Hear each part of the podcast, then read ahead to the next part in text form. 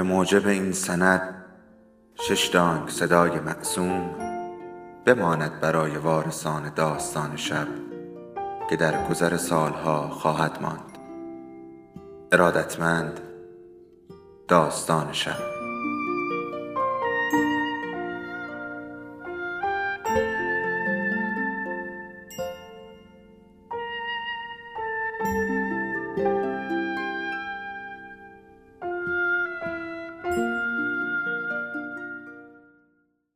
یکی بود یکی نبود.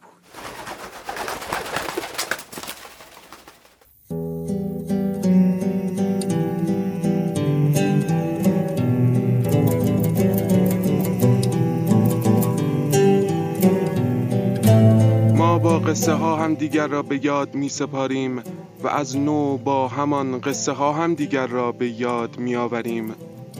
حالا یکی از ما قصهش را بلند می‌خواند تا به یادش آوریم. سلام.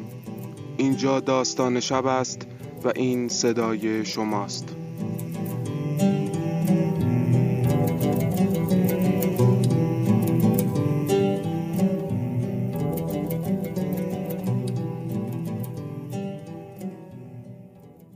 نخستین اشتباهی که نینی کرد. نخستین اشتباهی که نینی کرد جر دادن صفحات کتابش بود. خب ما هم قرار گذاشتیم هر بار که ورقی را پاره می کند چهار ساعت توی اتاقش بماند و در را به رویش ببندیم. اوایل روزی یک صفحه پاره می کرد. قرار ما هم سر جایش بود.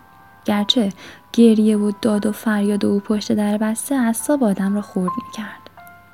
گفتیم که این بها رو باید بپردازی یا بخشی از آن را.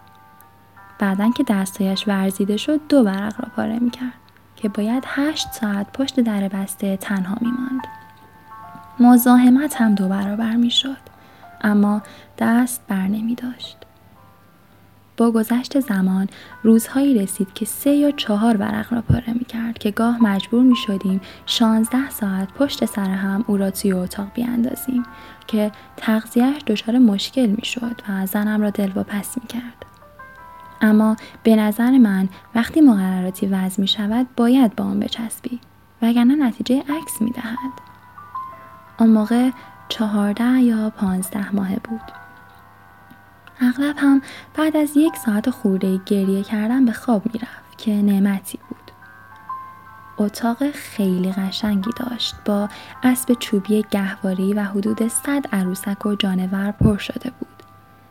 اگر از وقت استفاده درست می‌کرد کلی می‌توانست کار بکند. با جورچین و اسباب بازی. متاسفانه گاهی اوقات که در را باز می‌کردیم می‌دیدیم کاغذهای بیشتری پاره کرده و باید رقم را بالا میبردیم و اصلا بچه رقاص مادرزاد بود. مختصر از شرابمان را به نینی می‌دادیم. شراب سفید قرمز و آبی و خیلی جدی با او حرف زدیم اما هیچ فایده ای نداشت. باید بگویم که خیلی باهوش بود. وقتی بیرون از اتاق بازی می‌کرد باید بودی و می‌دیدی. کتاب کنارش بود.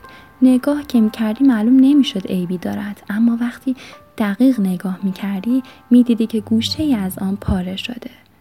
ولی من خبر داشتم چه کار کرده. این گوشه کوچک را پاره کرد و غورد داده بود. باید به حساب می آمد که آمد. به هر حال نقشه های مرا نقشه براب. زنم می‌گفت شاید زیادی سخت می‌گیرم و بچه لاغر شده است اما من حالیش کردم که بچه حالا حالا وقت دارد. باید توی دنیایی با دیگران زندگی کند. باید توی دنیایی زندگی کند که کلی مقررات دارد و اگر آدم نتواند با این مقررات کنار بیاید توی دنیای سرد و بیروحی میافتد که همه از او فرار می‌کنند. طولانی ترین مدتی که او را توی اتاق حبس کردیم 88 ساعت بود. و زنم با دیلم در را از لولا کند. تازه بچه دوازده ساعت بدهکار بود چون 25 صفحه را پاره کرده بود. لولای در را دوباره درست کردم و قفل بزرگی به آن زدم. از آنهایی که فقط با کارت مغناطیسی باز می شود. کارت را هم پیش خودم نگه داشتم اما اوضاع بهتر نشد. در را که باز می کردیم بچه مثل خفاشی که از دخمه بیرون میآید از اتاق بیرون میجست و به سمت اولین کتاب دم دستش هجوم می برد. شب به خیر ماه یا هر چیز دیگر را مچاله می کرد و جر می داد. سی و چهار صفحه شب به خیر ماه ظرف ده ثانیه کف اتاق بود. به اضافه جلد. کمی نگران شدم. با جمع بدهی هایش بر حسب ساعت دیدم که تا سال 1992 نمی تواند از اتاق بیرون بیاید. البته اگر تا آن وقت چیزی اضافه نمی شد. خیلی رنجور شده بود. چند هفته می شد که او را به پارک نبرده بودیم. خب به هر حال یک بحران کم و بیش اخلاقی روی دست ما مانده بود. با اعلام آزادی پاره کردن اوراق کتاب و اینکه علاوه بر آن پاره کردن کتاب در گذشته هم کار درستی بوده ماجرا را حل کردم یکی از کارهای جالبی که آدم وقتی پدر و مادر باشد ارزش دارد من و نینی شادمان کف اتاق نشستیم و کنار همدیگر ورقه های کتاب را جر دادیم گاهی هم محض سرگرمی به خیابان می رفتیم و شیشه های ماشین ها را خورد می کردیم.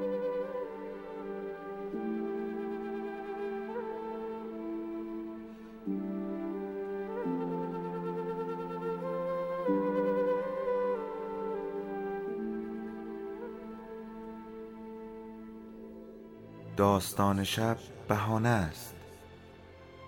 برای با هم بودن دور هم نشستن شنیده شدن.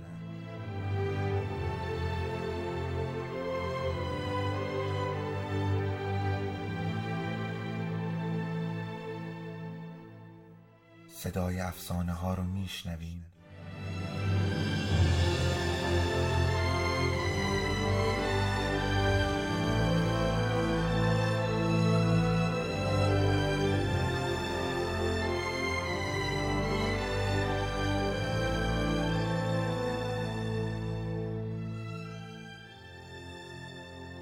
sabes tú un.